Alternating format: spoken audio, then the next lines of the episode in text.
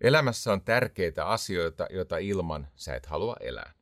Se, mikä elämässä on pyhää, se kutsuu uhraukseen. Ja uhrauksen se ydinajatus on se, että sä laitat panoksia pöytään, mutta sinulla ei ole varmuutta siitä, että se sun panostus palkitaan.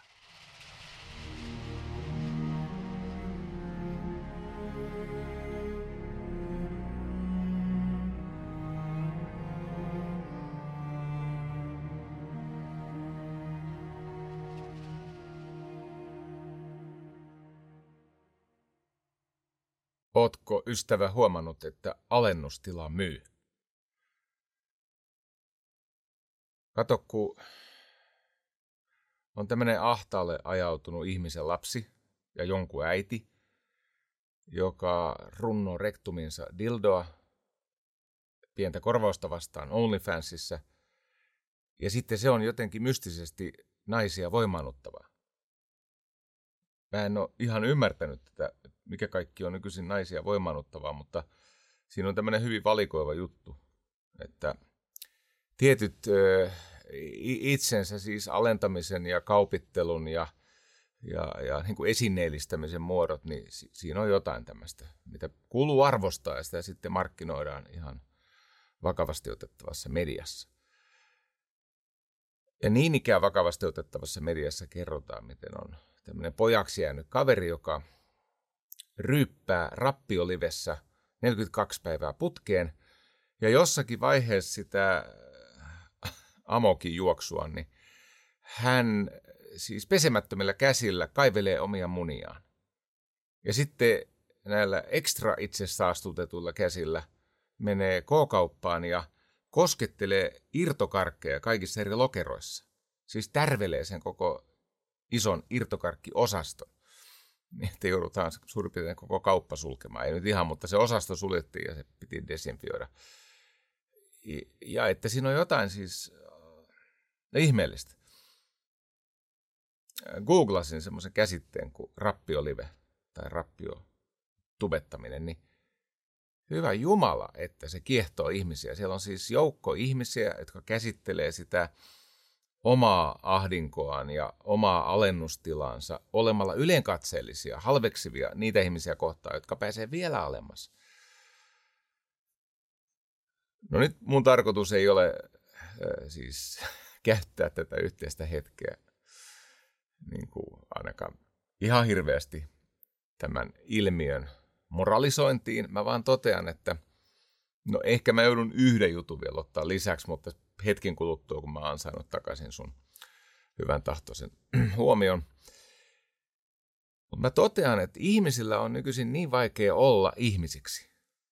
Siis ihmiset eivät enää osaa olla, niin kuin ennen sanottiin, että hän ei osaa olla. Että tarvittaisiin tämmöistä aikuisten neuvolaa. Joo, aikuisten neuvola. E, e, en mä tiedä, miten se pitäisi järjestää, mutta joku herätysliike on niin kuin tilauksessa. Ja ei, ehkä se herätysliike tulee tässä. Mä, mä, mä oon jotenkin siinä käsityksessä, että se itsensä alentamisen ihailu, kun oikeasti siinä on kysymys sen oman huonon olon käsittelystä halveksimalla vielä heikommassa asemassa olevia ihmisiä, niin jotenkin se, se tulee näinä kuukausina ja vuosina jonkinlaiseen päätepisteeseensä tai se heiluri joka on mennyt ihan holtittomuuksiin, kun mitä kaikkia ihaillaan ja pidetään jotenkin hyväksyttävänä ja voimannuttavana ja, ja, ja mikä kaikki saa huomiota ja mitä kaikkia katsotaan siis, tiedätkö, sormien läpi. Siinä voi käydä niin, että syntyy tämmöinen tota, tarve korjausvalulle, että se meidän moraalinen perusta korjausvaletaan, jotta voidaan rakentaa uusi talo ja ehkä voida paremmista kautta nyt on syytä päästä siihen, mitä asiaa mulla on tänään, koska tänään mä haluan puhua en alennustilasta, vaan sen vastakohdasta, pyhästä.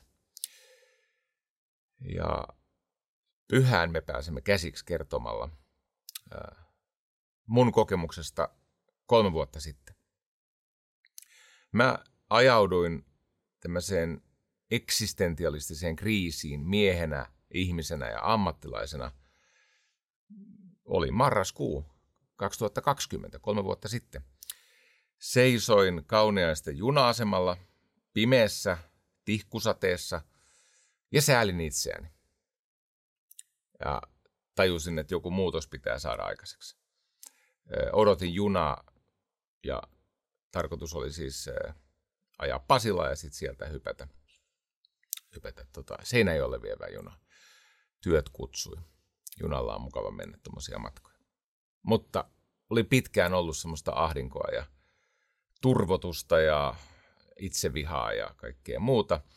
Niin sitten siinä sielun synkässä yössä, niin mä koin, että tämmöiset hyvät voimat, hyvät henget puhuttelee mua sen aika ikävän tilan läpi. Ehkä mä tarvitsin juuri sen pimeällä junalaiturilla tihkusateessa seisomisen ja itsesäälin huipun. Ja mä tilasin puhelimesta tämmöisen pätkäpaasto-appin. Joo, sovelluksen, jossa autetaan ihmistä olemaan hetki ilman ruokaa. Hyvä Jumala, että se toimi mulle. Siis se, miten se korjas oloa ja toi ilon takaisin elämään ja, ja lisäsi toimeliaisuutta ja luovuutta ja terveyttä ja se oli ihan siis niin kuin ällistyttävää. Ja käynnistyi tosi hyvä jakso. Ja no, sitten siinä välissä mä uinahdin taas. Tiedätkö, mulla on kirous. No ne, jotka tykkää enemmän tästä medikalisaatiosta, niin mulla on ehkä sairaus. Hengellinen narkolepsia.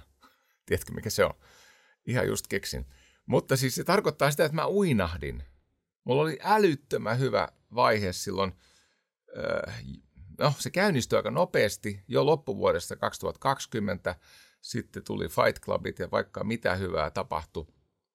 Ja sitten kävi niin, että toden totta, hyvät asiat pysyy yllä niin kauan kuin pysyy hereillä. Pitää jaksaa olla valppaana, ettei vaan epähuomiossa käy siltä vaan, että taas on kohta sälekaihtimet kiinni ja itsesääli voittanut. Mutta nyt, kuinka ollakaan, taas marraskuussa, niin kolme viikkoa, olen jättänyt ateriota väliin. On se siis kummallista, että jos käsittelee sitä nälkäkuoleman pelkoa, siis nääntymisen ja kuihtumisen pelko, joka tulee siitä, että jättää yhden aterian väliin, tai sitten oikein vahvana päivänä sitä ei ole vielä tullut tällä kertaa, mutta edellisen kerran tuli kaksi ateriaa väliin.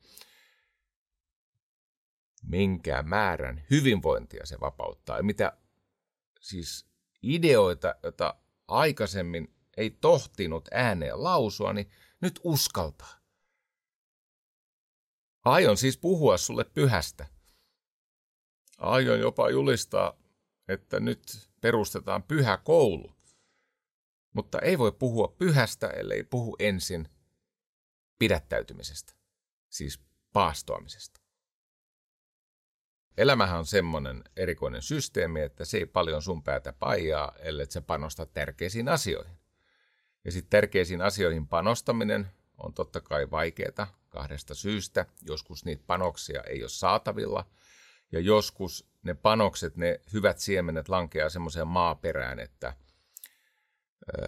se hyvä siemen ei siinä idä eikä nouse oralle eikä sitten tuota satoa. Noin yleisesti ottaen, jos ihminen ei pidättäydy siitä jatkuvasta mielihyvä ja ärsyketulvasta, jolla hän hakee helpotustaan, niin käy sillä tavalla, että me olemme tämmöisessä ähkyn tilassa. Aikoinaan kuulin tämmöisen jutun, että mitä ikinä ihminen laittaa suuhunsa, niin sen me joko assimiloimme, eli imeytämme, siis käytämme energiaksi, rakennusaineeksi, suoja-aineeksi, eli assimiloimme tai eliminoimme. Joka tarkoittaa siis sitä, että se mitä ei käytetä, niin se sitten eritetään hengityksessä ja hikoilussa ja, ja no, kyllä sä tiedät, virtsaamalla ja ulostamalla. Mutta jos koko aika tunkee sisäänsä on tämmöisessä jatkuvassa kaloritiputuksessa, niin hetken kuluttua on niin tukossa, että ei kunnolla enää pysty assimiloimaan. Ei, ei, ei saa niin kuin, jotenkin se muuttuu tehottomaksi se ruoansulatus ja ties vaikka mikä. Ja sitten samaan aikaan se eliminointi käy vaikeaksi. Eli sitä ei saa ulos. Se alkaa kertyä ja tulee tulehdusta ja tukosta ja ties vaikka mitä. Sen äh, pätkäpaastoilun, joka ei ole siis mitään muuta kuin sitä, että jätetään yksi ateria tai joskus kaksi ateriaa väliin. Eli ollaan hetki ilman. Tutkitaan sitä pientä, ohutta, kainoa nälän tunnetta, joka sitten tosiasiassa poistuu jo kokonaan, kun ihminen alkaa uudestaan saavuttaa semmoista aineenvaihdunnallista terveydentilaa, että hän käy rasvoilla. Eli että hän ei ole riippuvainen sokereista. Mutta siinä alussa, niin me, totta kai siinä tulee vähän nälkä, mutta se on aika vähäistä. Ei se nyt oikeasti, jos sen jätät aamiaisen väliin tai lopetat syömisen vaikka kello 18 illalla ja sitten onnistut menemään nukkumaan tyhjällä vatsalla, jolloin yöuni on paljon parempi ja heräät ilman päänsärkyjä ja virkeinä. Mutta ne pienet pidättäytymisen hetket, sitähän se paasto on, pidättäytymistä. Ei voi olla kokonaan ilman, eikä se ole se ideakaan, vaan pidättäydytään. Otetaan vähän paussia, eikö niin? Aamulla, jos vaikka on niin, että sit syö sen ensimmäisen aterian vaikka 12, ja sitten lopettaa sen syömisen 18 tai 19, mutta siinä välissä syö, no toivon mukaan terveellisesti, mutta jos ei siihen pysty, niin syö mitä syö. Niin sen yksi niistä ideoista on se, että se ruoansulatusjärjestelmä saa tauon. Siinä on monta hyvää ideaa. Silloin kolme vuotta sitten, kun mä tähän, no sanotaan se nyt rehellisesti, hurahdin, niin äh, lueskelin paljon aiheesta julkaistua tutkimuskirjallisuutta ja kaiken näköisiä viestejä, kertomuksia, viittauksia ja, ja kirjoja ja, ja kattelin asiasta tuntevien ihmisten luentoja ja perehdyin näihin ihan oikeisiin tutkijoihin, milloin ne on Harvardissa ja milloin missäkin, niin kävi silloin jo kolme vuotta sitten selväksi, että tämä muuten on aivan superhyvä juttu ihmiselle. Siis aivoterveydelle ja sydänterveydelle ja tämmöisen matalaasteisen tulehduksen torjumiselle ja verenpaineelle ja, ja, ja immuniteetille ja, ja ihan siis kaikelle. Se, se, se siis on ihmiselle superhyödyllistä ja sen kyllä totisesti sai kokea omassa kehossa. Ja sitten kun sen lopetti, se, ne vanhat pahat mielihyvän henget valtas sen arjen, niin se kontrasti oli raju ja mä en mennyt millään päästä takaisin. Nyt on vihdoinkin päässyt.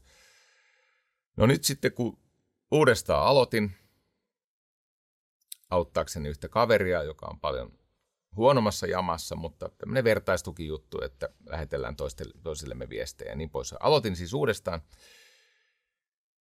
ja olen päivittänyt, mitä siitä nyt tiedetään. Nyt on siis julkaistu vaikka vuonna 2022 tosi paljon uutta tietoa tästä aiheesta ja se on entistä murskaavampi se todistusaineisto, että ihmisen tämän ruoansulatuselimisten on hyvä levätä välillä. Ja ihmisen on tosi hyödyllistä hetkittäin ajaa keho lyhytaikaisesti semmoiseen tilaan, että me emme käy sokereilla, vaan me käymme rasvoilla ja sitten tulee näitä ketoneja ja sitten syntyy tämmöistä autofagiaa, eli me syömme siis niitä ei-toimivia soluja. Me, me, me kierrätämme proteiineja. Siinä on paljon hyvää ja mä en nyt rääkkää sua enempää, koska piti puhua pyhäkoulusta, mutta kun täällä on yhteys siihen, mitä mä yritän kertoa. Eli perusidis on se, että pitää panostaa tärkeisiin asioihin. On vaikea panostaa, jos on ihan tukossa tai ei ole panoksia, ei ole siis virtaa, ei ole selkeyttä.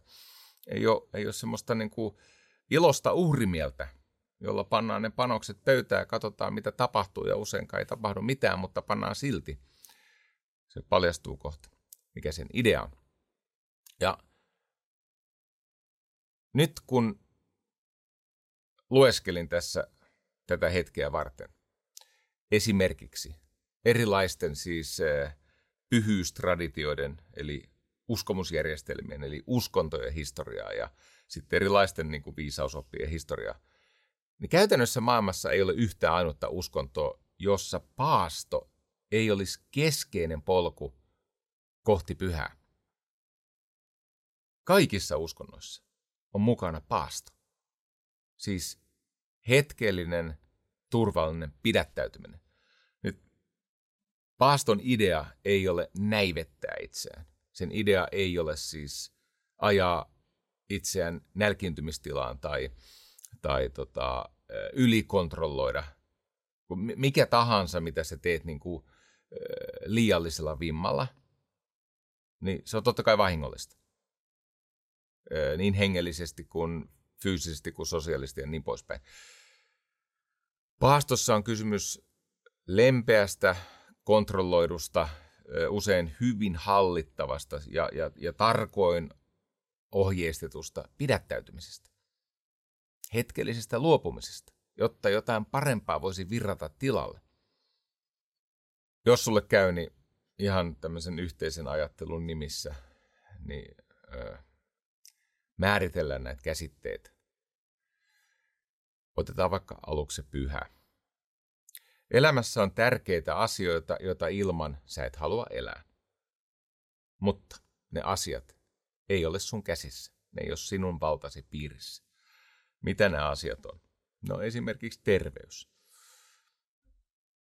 Teen minä mitä tahansa mun terveyden eteen, niin en minä sitä voi sitten lopulta kontrolloida voi olla, että perimässä on jotain, joka vaikkapa reagoi koronavirukseen hyvin aggressiivisesti. Näitä on sellaisia ihmisiä, joille se koronavirus on todellakin aika lievä kausi-influenssa, ja sitten on joitakin ihmisiä, jotka ihan kirjaimellisesti vammautuu siitä. Ja sitten vaikuttaa siltä, että se ero on perimä.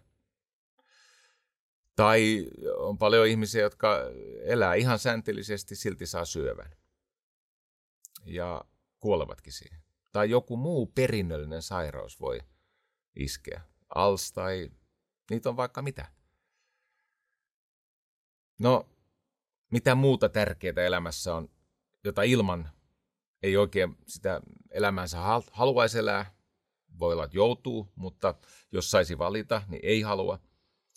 Niin, mutta ei ole omissa käsissä. No kyllä mä uskallan sanoa, että esimerkiksi toimeentulo on tämmöinen asia. On paljon ihmisiä, ne on ahkeria, ne ponnistelee, ne on käynyt ehkä kouluja, ne yrittää parhaansa ja sitten ei ole mitään palaa. Se ei vaan heille suju. No, mä nyt en mene tässä siihen, että jotkut ylikuluttaa ja, ja jotkut vois tehdä asioita vähän toisin. Mä vaan totean, että toimeentulo tai se, että asiakkaat oikeasti haluaa vaikka ostaa tai työnantaja haluaa maksaa mielekästä palkkaa, mielellään vaikka nousevaa palkkaa, jos mahdollista, jos tuottavuus sen sallii, niin se ei aina ole omissa käsissä ainakaan välittömästi. Sitten on parisuhde. Et sä siitä voi päättää. Te voitte yhdessä päättää ja siltikin se voi olla sellainen asia, että se ei kestä. Tai miten lapset voi. Kiusataanko lapsia koulussa – et tietenkään halua, että kiusataan. Haluat suojella lapsia, mutta sitten lopulta pystytkö estämään sen onnettomuuden, että lapsi joutuu jonkun kusipään kohteeksi? Me et välttämättä pysty. Pystyt vaikuttamaan asioihin, pystyt ehkä ehkäisemään hieman asioita, pystyt ehkä ratkomaan asioita, mutta sitten kun aikaa tulee, niin no, sitten kun sä oot sen ikäinen, että sun lapset pariutuu ja ne on muuttanut jo pois kotoa ja he, heillä on omat perheensä, niin pystytkö estämään sen, että he eivät pariudu väkivaltaisen ihmisen kanssa? Et pysty estämään. No sitten on joukko onnettomuuksia. Sä voit varjella itseäsi liikenneonnettomuuksilta, mutta sä et pysty niitä estämään. Näitä on vaikka mitä. On, on asioita, jotka on sulle supertärkeitä mutta ne ei ole sun käsissä. No, mitä sitten tehdään? Kun me kuitenkin haluamme sitä toimeentuloa, me haluamme ystäviä, me varmaankin haluamme sen parisuhteen, ne, jotka kokee sen mielekkääksi.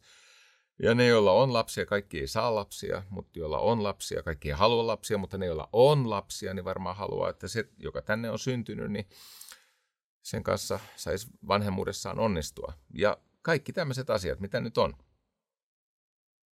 Niitä joutuu pyytämään. Jep. Siis sana pyytää, at b, on tietenkin sama sana kuin pray englanniksi, rukoilla, pyytää. Ne on juttuja, joita sä pyydät ja sitten omalla uhrauksella koetat luoda tilan, jossa voisit vastaanottaa näitä siunauksia. Teet tietenkin oman osasi, koetat niin kuin omalla työllä, omalla kasvamisellasi ja ponnistelullas tietyllä tasolla ansaita sen, mutta sä et pysty sitä täydellisesti kontrolloimaan. Se, mikä elämässä on pyhää, se kutsuu uhraukseen. Ja uhrauksen se ydinajatus on se, että sä laitat panoksia pöytään, mutta sinulla ei ole varmuutta siitä, että se sun panostus palkitaan.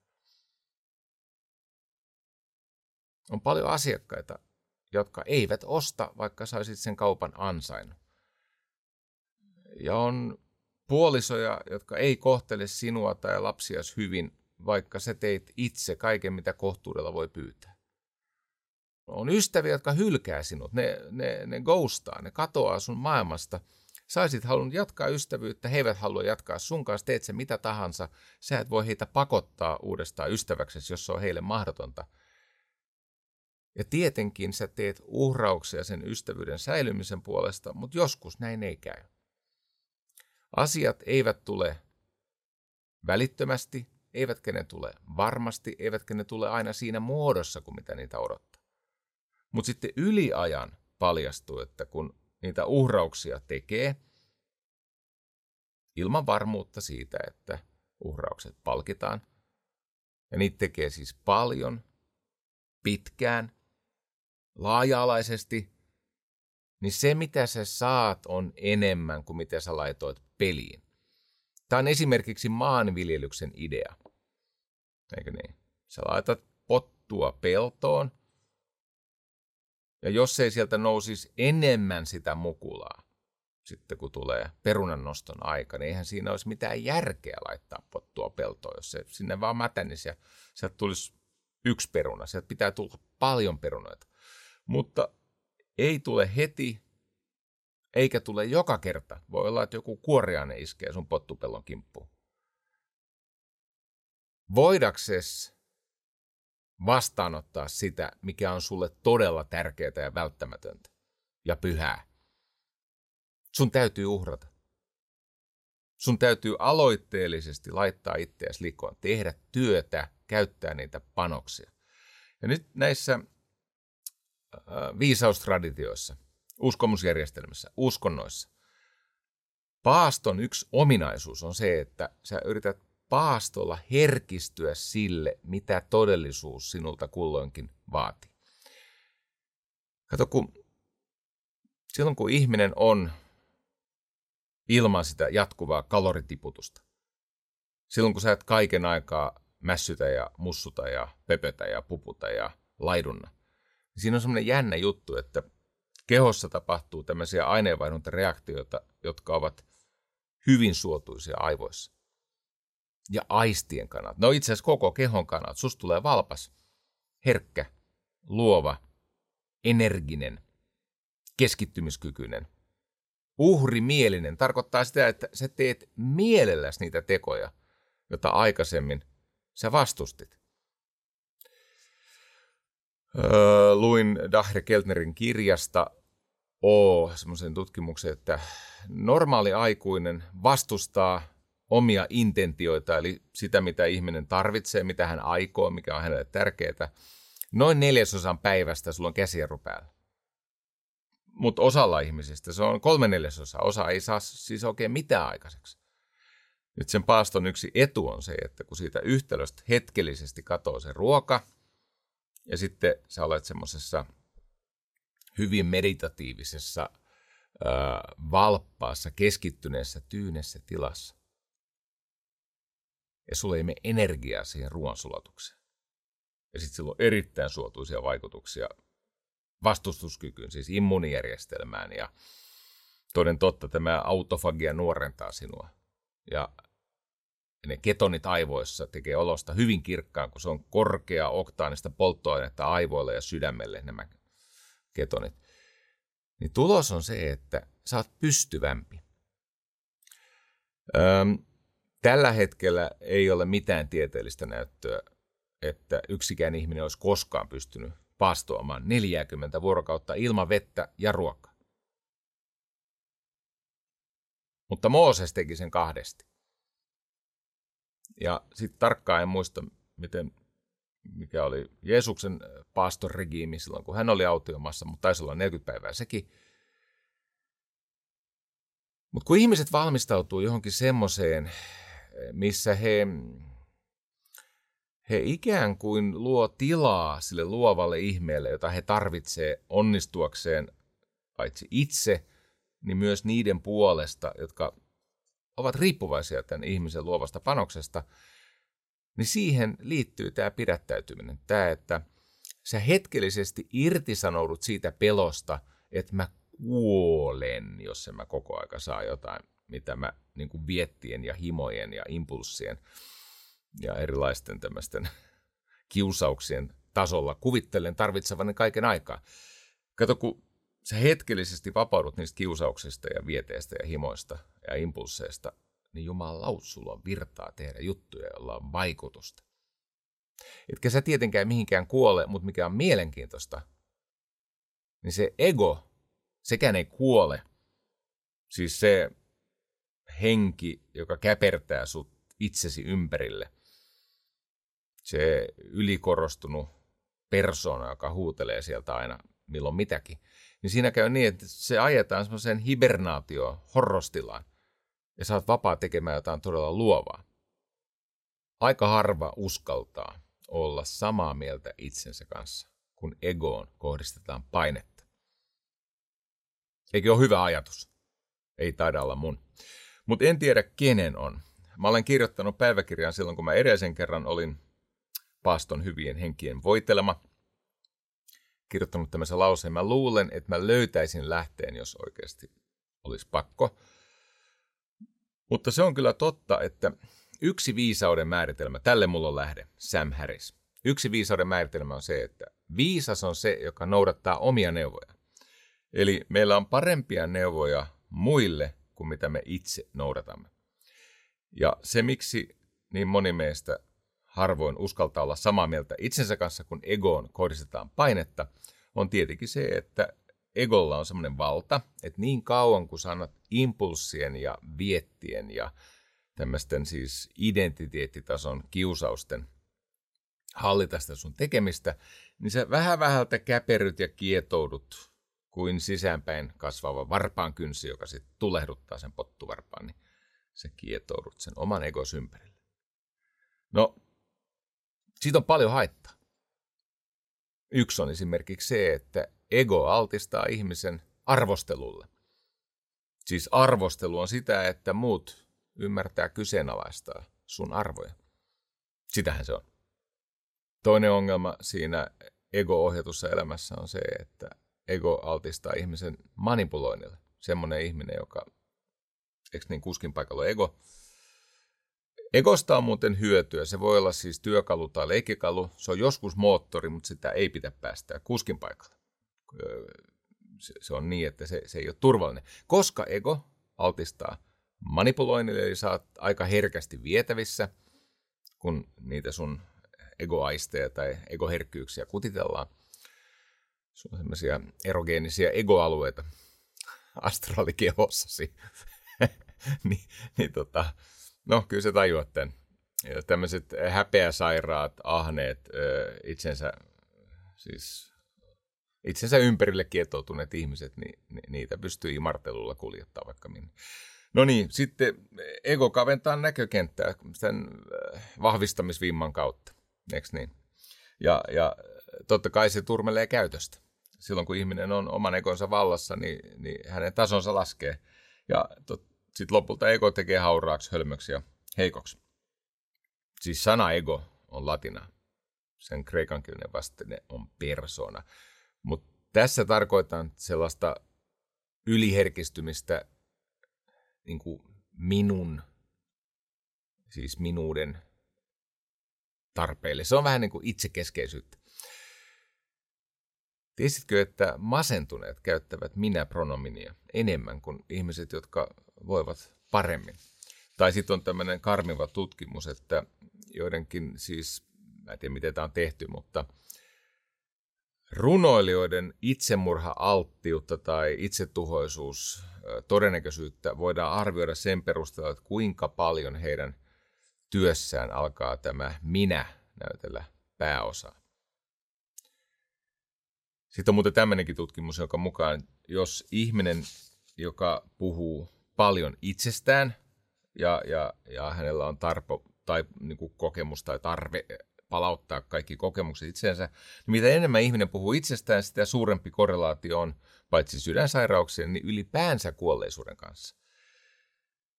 Ja no, sen egon vastakohta on tämmöinen pyyteettömyys tai vaatimattomuus. Siis se on, se on se järkevä reaktio sillä hetkellä, kun ihminen tajuaa, että tämä ego on oireilevan mielikuvituksen tuotetta. Se on siis se on fantasiaa siitä, kuka mä olen ja mitä mä tarvitsen. Ei ole olemassa mitään ydinminää. Mitä enemmän sä siis sinähän olet sitä, mihin sä samaistut, ja minä olen sitä, mihin mä samaistuin. Me olemme niitä, siis me, se meidän samaistumisen kohde, se voi liittyä omaan sisäiseen identiteettiin, mutta se voi liittyä myöskin ihmisiin, kenen kanssa me seurustellaan. No, mitä tämä hengellisyys sitten on? No, tämäkin on, tästä voi kiistellä ja niin poispäin, mutta voidaan ajatella, että hengellisyys on, se on toimintaa semmoisessa todellisuudessa, jossa minä tulee vasta viimeisenä. Eli jos sä ajattelet tämmöisiä, silloin kun ihminen ei ole niin kuin, skleroottisesti, siis luutumishäiriön lailla ää, kieroutunut tai ki, ki, kiinnittynyt itsensä, epä, epäterveesti kiinnittynyt itsensä, vaan hänellä on kyky nähdä se suurempi kokonaisuus ja hän kokee tämmöistä yhteyttä kaikkeen, ykseyden kokemus. Jos ajatellaan tämmöisiä asioita kuin vaikka No, luottamus, rakkaus, avoimuus, kärsivällisyys, myötätunto. Ensinnäkin nämä ovat tosiasiassa verbejä. No on ne siis sanaopillisesti substantiiveja, mutta sitten jos rakkaus on totta tai usko on totta tai avoimuus on totta, jos luottamus on totta, niin se ilmenee käytöksenä. Eli hengellisyys on toimintaa todellisuudessa, jossa se minä ja minuuteen liittyvät defensiiviset, puolustukselliset, herkistyneet tunteet, ne tulee sen ihmisen niin kuin, toiminnanohjauksessa vasta viimeisenä. Rakkaus on päätös, jonka mukaisen toiminnan hyötyjä on myös ihminen itse, mutta vasta toissijaisesti, lopulta. Se toinen on ensimmäinen. Eli näissä on kaikissa yhteistä se, että tietenkin sä saat sieltä lopulta sen tunnepalkkion, mutta sä et, et tee niitä asioita sen tunnepalkkion takia. Siinä missä minä kaihoaa ja kurottaa menneisyyteen, niin tämä henki tai hengellisyys tai ajatus siitä, että mä en ole ensimmäinen, mä en ole kaiken keskiössä, vaan mä teen todellakin myötätuntoisia, rakastavia, luottavaisia päätöksiä ja, ja tekoja toisen eteen, niin se avaa meitä tulevaisuuteen. Tämä voi kuulostaa semantiikalta, mutta siinä missä uskomus hyvin tyypillisesti takertuu, niin usko päästää irti. No, tämä on semantiikka. Mutta semmoinen uskomus, joka lähtee minästä, siis egosta, omasta identiteetistä, niin silloin taipumuksena epäterveesti kiinnittyä erilaisiin ehtolauseisiin. Siinä on semmoinen ajatus silloin, että uskomus tuo mukanaan vaatimuksen, jossa totuus on yhtä kuin mun halu. Siis se, mikä on totta ja tärkeää, liittyy siihen, mitä mä kuvittelen haluavani. Ja silloin ihminen avaa mielensä sellaiselle ehdolle, joka sopii, ja vain niille ehdoille, jotka sopivat ennakkokäsityksiin ja toiveisiin. No, usko on eri asia. Se on sitä, että avaudutaan sille suuremmalle todellisuudelle, jossa tutkitaan ja etsitään totuutta, antaudutaan omia tarpeita, omia tunteita suuremmalle, korkeammalle tarinalle ja sukelletaan siihen tuntemattomaan tulevaisuuteen. Eli se usko vie tulevaisuuteen. Siinä missä minä takertuu menneisyyteen. Mitä muuten viisas ihminen tekee, kun hän kohtaa takaiskun tai henkilökohtaisen vääryyden? Hän toteaa sen tapahtuneen tyynesti, mutta hän yrittää välttää sellaista tunteenomasta tarinointia. Koska meidän uskomukset syntyy niistä tarinoista eli narraatioista, mitä me itse itsellemme jatkuvasti kerromme, sepitämme. Joskus käy niin, että me emme huomaa kertovamme itsellemme semmoista sepitettä tarinaa, jonka panttivangiksi me jäämme. Katkeruuden kanonisointi kertomuksilla johtaa katkeruuden konsentroitumiseen. Anteeksi. Nyt tuli. Kokeilla. Mä tehdään tämmöinen koe. Mä toistan tätä kolme kertaa. Ja kolmannella kerralla mun pitäisi itse osata sanoa se niin, että se on mulle täysin totta. Mä oon kirjoittaessani innostunut ihan kamalasti omasta nokkeluudestani. Ja, mä luulen, että niin kuin kertakuulemalla, vaikka tämä lause itsessään on hyvä, tai no hyvä ja hyvä, mutta sanon, että se on ainakin totta. Ja se ansaitsee pohdintaa ja tutkimista. Mutta eihän tämä avaudu muuta kuin semmoiselle ihmiselle, joka on minun tavallani tämmöinen sivistyssana keikoilija. No niin. Katkeruuden kanonisointi kertomuksilla johtaa tämän katkeruuden konsentroitumiseen. Meni jo sinne päin. Mä yritän vielä. Niin, että se on niin kuin mun lihassa. Katkeruuden kanonisointi kertomuksilla johtaa tämän katkeruuden konsentroitumiseen. No, se on parasta, mitä tässä paastotilassa ja tämän päivän kunnolla irtoaa. Mutta ajatus on se, että kyllä sä tiedät, mitä on kanonisointi. Eli joitakin tämmöisiä opinkappaleita julistetaan pyhäksi ja kyseenalaistamattomaksi, siis kiistämättömäksi. Ja katkeruus, eikö niin, se on palvottua vihaa, eli on tapahtunut joku rajaloukkaus, ja sitten sä oot siitä vihastunut, no se on hyvä, se on terve tunnereaktio, pitää puolustaa rajojaan, mutta joskus käy niin, että ei viisas ihminen, kun hän kohtaa tämmöisen vääryyden tai rajaloukkauksen tai jonkun takaiskun, joka on hyvin henkilökohtainen, niin hän alkaa tarinoida sitä tunteenomaisesti eteenpäin. Ja sitten siitä seuraa se, että hän alkaa kanonisoida, siis julistaa tämmöiseksi opinkappaleeksi, pyhäksi sen oman katkeruutensa.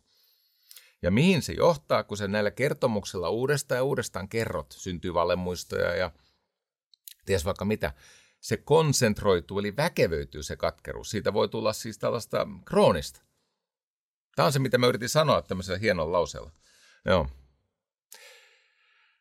Hei, ää, mä palaan mukavuusalueelleni. Mä haluan tästä niin kuin, tarkoituksesta ja elämää pyhittävästä tarinasta ja semmoista syvistä merkityksistä ja jopa toden totta hengellisyydestä puhua johtamisen näkökulmasta. Nyt haluan taas haastaa tämmöisen hengettömän tavoitteiden asettamisen äh, kulttuurin, koska mä sanon, että se on tietyllä tavalla mahoa. Se on ihmistä esineellistävää, välineellistävää. Tavoitteiden johtaminen ei ole ihan niin paha asia, mutta tavoitteiden asettaminen on todennäköisesti siis nettovaikutukseltaan negatiivinen. Ja tämä on tietenkin, niin kuin mä monta kertaa sanonut, niin tämä on tietenkin meikäläisten opinkappaleiden vastasta. Aika moni valmentaja on sitä mieltä, että success is goals, että tavoitteet on kaiken lähtökohta. Pitää olla siis tavoitteita, joita kohti ponnistellaan ja työskennellään. No ensinnäkin mä totean semmoisen jutun, että kun analysoidaan hyvin menestyneitä ihmisiä, niitä, jotka eivät ole menestyneet, vaan he ovat suorastaan menettäneet jotain, niin on ihan tavallista A todeta, että sekä niillä, jotka pärjää ja niillä, jotka feilaa, niillä on molemmilla ollut tavoitteita. Niillä on saattanut olla jopa identtisiä tavoitteita. Niinpä se tavoite ei ole se tärkein syytekijä menestykselle. Toinen esimerkki. Jos tätä katsoo ö, riittävän elämänkokemuksen omaava ihminen, niin olet varmasti törmännyt ihmisiin, jotka eivät ole asettaneet tavoitteita, tai kun heiltä kysytään, että mitä sä haluat, mit, mitä, mikä on sun unelma, tai mitä sä haluat, että sun elämässä toteutuu, he eivät pysty vastaamaan siihen. He elävät omaa arkeaan. He tarttuvat usein rohkeasti johonkin tilaisuuteen, joka tulee vastaan. He tekevät työtään tunnollisesti ja, ja ovat hyviä työkavereita, mutta ei kysyttäessäkään, jos kysytään, että no missä sun tavoitteet on ja mitä sä tavoittelet ja mitä sä haluat, että tapahtuu, niin eivät osaa sanoa, että en mä tiedä, mutta heillä on paljon. He ovat saavuttaneet paljon. Heitä on palkittu paljon. Heillä on hyvät ihmissuhteet, he asuvat laadukkaasti, heillä on hyvä asema työpaikalla, heillä on ehkä jopa kertynyt säästöjä ja he ovat osanneet sijoittaakin niitä säästöjä ilman tavoitteita. He ovat näitä arjen hyveitä ja niitä voittavia tapoja toteuttaneet, koska se on tuntunut järkevältä. Se on, se on ollut heistä hyvä juttu. Öö, mä silloin tällöin törmään johtajiin, jotka ovat erittäin keskittyneitä siihen tavoitteelliseen ja suunnitelmalliseen johtamiseen. Eli heille on ylikorostunut tämä what and how. Eli mitä pitää saada aikaiseksi ja miten sinne päästään. Ja sitten A, mä katson, että siellä on hyvin usein se työyhteisö, on, jos sitä pitää niin kuin pelkistää tai pitää kuvata vähän tämmöisellä tota, yleistyksellä, niin e, se koostuu tämmöisistä ylisitoutuneista alisuorittajista. Eli semmoinen työyhteisö tyypillisesti koostuu siis ihmisistä, jotka ovat mukana, ne on lojaaleja sille johtajalle ja sille tehtävälle. He yrittävät toteuttaa heille annettuja tavoitteita ja yrittävät jopa noudattaa sitä suunnitelmaa, jota yhdessä on tehty, mutta he on stressaantuneita ja jotenkin vieraantuneita ja ei niin kauhean luovia ja, ja aika ahtaalla. Ja sitten mä oon katsonut, että jos sä ajat ihmisiä kovilla tavoitteilla, niin sinne alkaa niin kuin sukeutua, kehkeytyä, eripuraa, erilaisia tonttitaisteluita, osa-optimointia, kaiken näköisiä niin kuin vainoharhoja, syytöksiä, pahoinvointi. Tämä what and how, tämä tavoitteiden asettaminen ja niiden johtaminen suunnitelmien kautta maaliin, se on siis rationaalinen tapa tehdä asioita, mutta se ei toimi. Mä luin semmoisen Dave Asprin kirjasta hauskan anekdootin. Hän oli itse opiskellut jossain yliopistossa ja siellä oli tämmöinen proffa ja, ja, ja, ja tota, hän kysyi, että tämä proffa esitti kysymyksen oppilaille, että milloin ihminen on erityisen irrationaalinen, siis järjetön. Ja Aspri vastasi, että fanaatikot ovat järjettömiä. Siis kun ihminen on fanaatikko, niin hän on irrationaalinen. Ja mäkin olen tätä mieltä. Mä aina julistan, että nämä tämmöiset ideologit, ne on irrationaalisia. Sitten proffa sanoi, että itse asiassa fanaatikot ovat kaikkein rationaalisimpia ja tavikset ovat irrationaalisimpia. Eli siis tämmöiset vaikka uskonnolliset, vaikka islamistit, ne, ne on, ne on niin kuin rationaalisia, nämä fanaatikot. Tai jotkut siis poliittiset, ideologisesti itsensä nurkkaan maalanneet ihmiset, että he olisivat rationaalisempia ja sitten tavikset irrationaalisempia. No sitten kun tätä pysähtyy miettimään, niin sehän riippuu siitä, että minkä uskomusjärjestelmän vallitessa ihmiset näitä juttujaan tekee. Eli fanaatikoilla on, on, siis me emme vaan ymmärrä, me emme ole samaa mieltä siitä, mihin he uskovat ja mikä heistä on pyhää ja oikein ja perusteltua ja, ja, ja, ja miksi voi tehdä vaikka mitä hirveyksiä. Mutta pointti on tämä. He sen oman uskonsa autuuttamina, sen omien uskomusjärjestelmiensä ikään kuin valtuuttamina, he toimivat melko johdonmukaisesti. Siinä, missä on ihan tavallista, että semmoinen ihminen, jolla se uskomusjärjestelmä ei ole samalla tavalla vahva, niin hän saattaa toimia epäselvästi, epävakaasti, siis niin kuin tehdään tonne ja sitten tehdäänkin tonne ja, ja ollaan häilyviä. Eikö niin? Eli tietyllä tavalla irrationaalisia suhteessa siihen, mitä on sovittu tehtäväksi. No joka tapauksessa tämä what and how, niin sitä väkevämpi vipu on tietenkin tavat. Eli tämä mun kuvaus ihmisestä, jolla ei ole tavoitteita, mutta saavuttaa paljon. No hänellä on hyvät tavat, hänellä on hyveitä. Hän on oikeassa työyhteisössä, heillä on hyvä tuote ja sitten ne hyvät työskentelytavat, se arjen hallinta tuottaa niitä tuloksia. Ja sitten tietenkin on niitä ihmisiä, jotka tukeutuu siihen kahteen niin kuin väkevämpään vipuun. Et kun on tavoitteet, sitten on tavat. Tavat on parempi vipu kuin tavoitteet. Tavoitteet vieraannuttaa ihmisiä, tavat, eikö niin, sä teet sitä, mikä toimii. Mutta sitten on vielä väkevämpi vipu, ja se on just tämä who ja why. Keiden kanssa, koska me olemme sitä, mihin me samaistumme. Ja sitten toinen asia – miksi tämä on merkityksellistä, miksi tämä on tärkeää, miksi tämä täyttää jonkun tarkoituksia ja tuottaa täyttymyksen, vaikka se ei heti onnistuskaan. No sehän on ihan eri asia. Elämä selkeytyy muuten huomattavasti, kun lakkaa kerjäämästä asioita, joita kuvittelee haluavansa.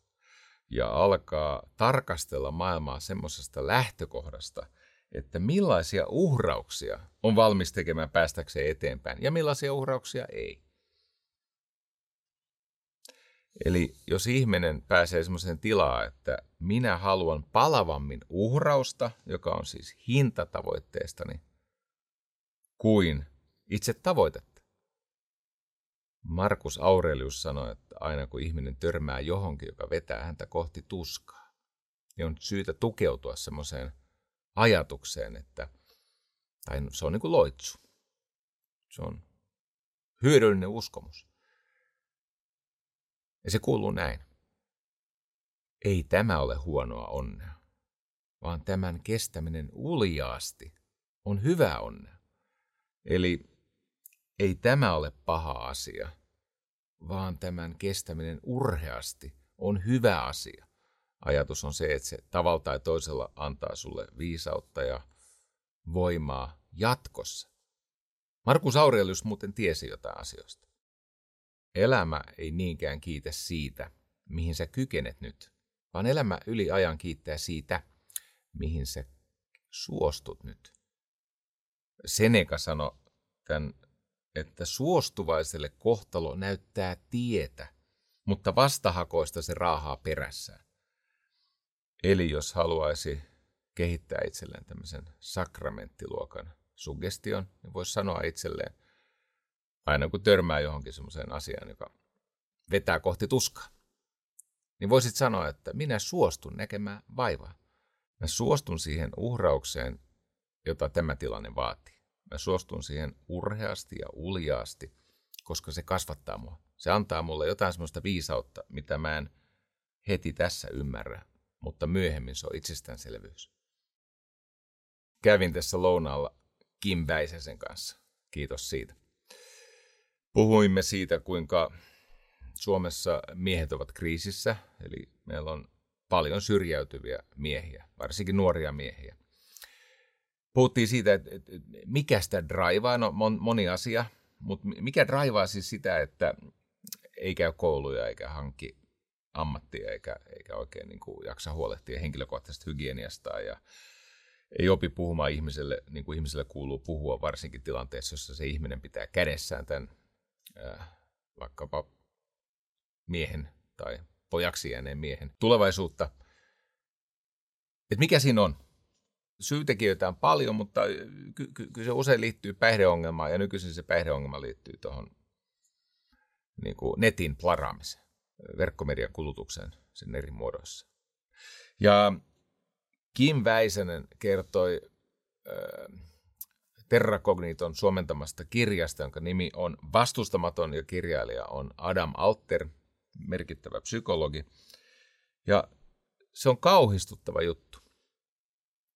Että jos et sä onnistu paastoamaan siitä somesta ja verkkomediasta, niin se vie siis kaiken. Ja sitten jos ihminen sattuu olemaan semmoisessa elämäntilanteessa, että hän on erityisen haavoittuvassa niin kuin vaiheessa tai haavoittuvassa asemassa, niin pelkästään se tyydytys, minkä sä saat sieltä verkkomediasta, somesta ja niiltä foorumeilta ja pelaamisesta, niin se saattaa johtaa siihen, että sä et käy niitä kouluja, sä et mene töihin, sä et huolehdi siitä henkilökohtaisesta hygieniasta, sä et opi puhua kunnolla ihmisten kanssa, sä et opi asettamaan toista ihmistä ensimmäiseksi. Ja sitten me päädyttiin siihen, että, että jopa hyväosasten ja vahvassa valta-asemassa olevien ihmisten on syytä paastota. Kimillähän on tämmöisiä siis viikoittaisia pidättymisen tai, tai paastoamisen jaksoja siitä somesta. Ja ajattelin, että mun pitäisi pystyä samaan. No joka tapauksessa tämä Adam Alterin kirjoittama ja Kimmo Pietiläisen suomentama Terrakognitan tilasin sen, mutta en ole lukenut, tämä vastustamaton, niin maailman fiksuimmat ihmiset tekee kaikkensa, jotta nämä haavoittuvaisessa asemassa, heikossa valta-asemassa olevat ihmiset menettäisi elämänsä sille somelle. Ja mun pointti on se, että – on niin paljon asioita, joista meidän on syytä pidättäytyä. Se ei ole ainoastaan tämä niin mässyttäminen ja tämä jatkuva puputtaminen ja laiduntaminen, eikä se ole ainoastaan siis muut tämmöiset varsinaiset perinteiset päihteet, vaan niitä päihteitä on paljon muitakin. Ja mä haluan loppuun mainita yhden semmoisen päihteen, josta paastoamista meidän kaikkien pitäisi alkaa opetella. Ehkä kaikista pidättäytymisen lajeista niin arvokkainta olisi opetella pitämään vihapaastoja. Toi verkkomedia ja some, sehän ei koukuta meitä niinkään himolla. Ennen ajateltiin, että ei ole mitään koukuttavampaa kuin porno. Sitten on havaittu, että paljon paljon koukuttavampaa on viha. Ja sitten kun katsotaan, miten paljon sitä vihaa on, jotenkin siellä verkossa ollaan opittu tavoille, joka on sitten alkanut tursuta jotenkin siis vyöryä sieltä sanojen ja niin kuin pseudosuhteiden maailmasta ihan siis kaduille. Vihapaasta tarkoittaisi sitä, että me pidättäytymme arvostelemasta ja ja, ja tota, alentamasta mielessämme ja sanoissamme ja teoissamme ihmisiä, jotka ansaitsevat enemmän myötätuntoa kuin vihaa. Tämä on jännä juttu, että kun alkaa pidättäytyä ja saa itsekunnioitusta sitä kautta, on vaikkapa 16 tunnin tai 18 tunnin, sen pidempään mä en halua pitää, ainakaan vielä – en tiedä, mitä tapahtuu ennen pääsiäistä. Mutta kun alkaa lunastaa uudestaan sitä itsekunnioitusta, pidättäytymällä siitä kaloritiputuksesta, niin jotenkin silloin on joku siirtovaikutus siihen, että alkaa pohtia myös tämmöisiä suurempia asioita. Mitä Zen buddalainen sanoi hotdog katukauppialle? Make me one with everything. Pitääkö avata? Make me one with everything. Ei pidä avata. Kiitos, semmoinen on sen buddalainen. Tota, jännä juttu, tämä aivoissa virtaava GABA. Ja siis se tunne siitä, että ei tässä ole kysymys minusta. Ja mä en ole tärkeä. Ja sillä hetkellä, kun mä yritän luopua tärkeilystä, niin musta tulee osa kaikkea. Siis, mä, siis se oma henkilökohtainen arvokkuus saa mahdollisuutensa siitä, että ei tärkeille kaiken aikaa, eikä palauta kokemuksia ja asioita itseensä. Sitten pääsee siihen pisteeseen, eikö niin, jossa löytää ykseyttä. Make me one with everything. Löytää semmoista yhteyttä. Ja sitten pääsee lopulta tilanteeseen, jossa voi kokeilla Samalla tavalla kuin kokeillaan, että miltä tuntuu vastustaa semmoista ujoa, kainoa, nälkää, niin voi kokeilla, että voisinko mä pidättäytyä vihasta.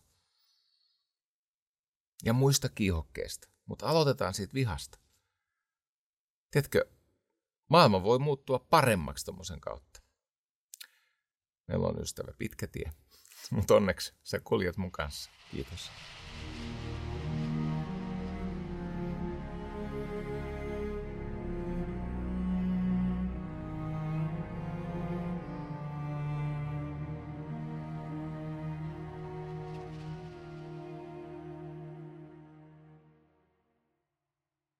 Mä oon tehnyt paljon elämässäni tämmöistä julkisen palvelun sisältöä ja on saanut paljon kiitosta siitä sisällöstä. Mutta eivät ne ole varsinainen työni. Se meidän varsinainen työ Trainers Housessa on tietenkin auttaa yrittäjiä ja johtajia ja työyhteisöjä eteenpäin. Tiedän, että siellä on ihmisiä, jotka ovat vaativissa ammateissa, tulosvastuullisissa ammateissa, johtajia, yrittäjiä – Teitä varten mä järjestän tämmöisiä maksuttomia tienhaaratilaisuuksia, siis live-tilaisuuksia, jossa ihmiset tulee meidän toimistolle ja sitten katsotaan silmästä silmään ja vietetään hedelmällinen hetki. Nyt jos sua kiinnostaisi tulla tämmöiseen tienhaaratilaisuuteen, sitten pitää mennä Jari Sarasvoa yhteenkirjoitettuna.fi kautta tienhaara. Maksuttomia kohtaamisia Trainershousein toimistolla. Mä vedän niitä. En tuhlaa sun aikaa. Hae.